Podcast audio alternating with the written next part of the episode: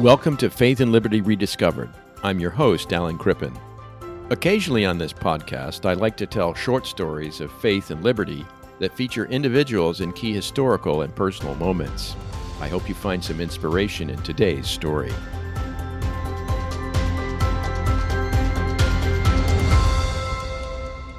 Our story is set in Washington, D.C.'s corridors of power in the early days leading up to World War I.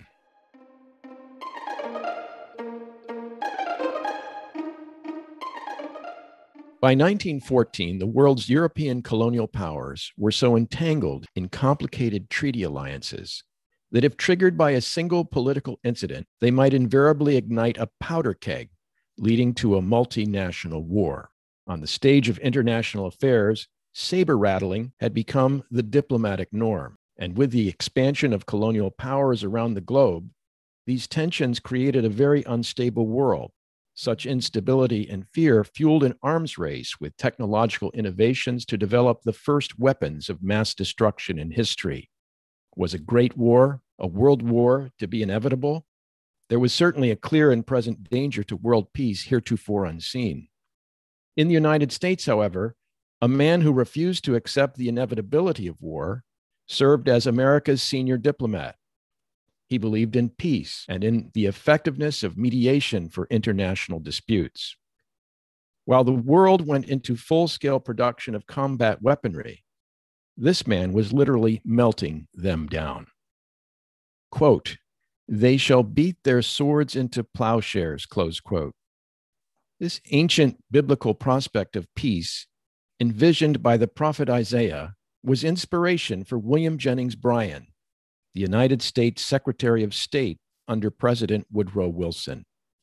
Bryan, a devout Presbyterian, was gifted with the art of persuasion and guided by biblical principles of human dignity, peace, and hope. Bryan traveled the world in pursuit of treaty agreements. The Bryan Treaties were bilateral agreements for the advancement of peace and stipulated a conciliation process between signatories. Remarkably, he was able to negotiate at least 30 treaties with world nations that bound them to pursue honest arbitration before descending into war. With a pearl of salt of the earth wisdom that is so often lacking on the political stage, Bryan simply believed that cooler heads would prevail. 30 countries agreed. In a day that was rapidly darkening under the encroaching clouds of a world war, to get 30 nations to slow down and leave room for settlement was no small feat. William Jennings Bryan was no small man. A moment ago, I mentioned that while the world went into full scale production of combat weaponry, one man was melting them down. That's because ahead of his diplomatic efforts in 1913 and 14, Bryan asked the US War Department to melt down decommissioned swords in order to literally turn them into plowshares. Well, many ones at least.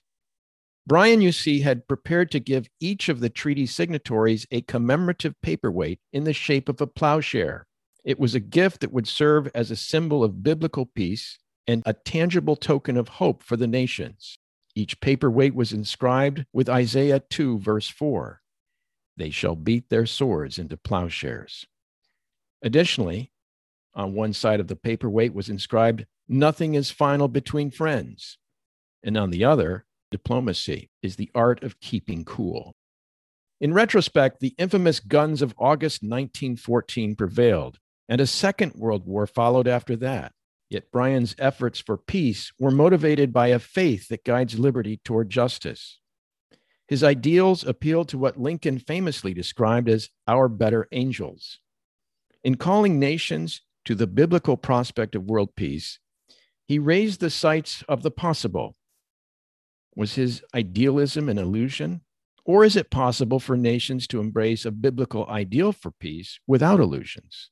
In this fallen world, perhaps as it has been said, there are times when peace can only be found on the other side of war. Regardless, Bryan was right in believing that only the cool heads can know when those inevitable moments are. Bryan's opposition to America's entry into World War I led to his resignation as Secretary of State in 1915. But his influence carried on, not the least of which was in the form of 30 paperweights that sat on the desks of nations, reminders of the prophet's promise of a better world to come. They were an act of faith guiding liberty toward justice. I'm Alan Crippen, and this is Faith and Liberty Rediscovered.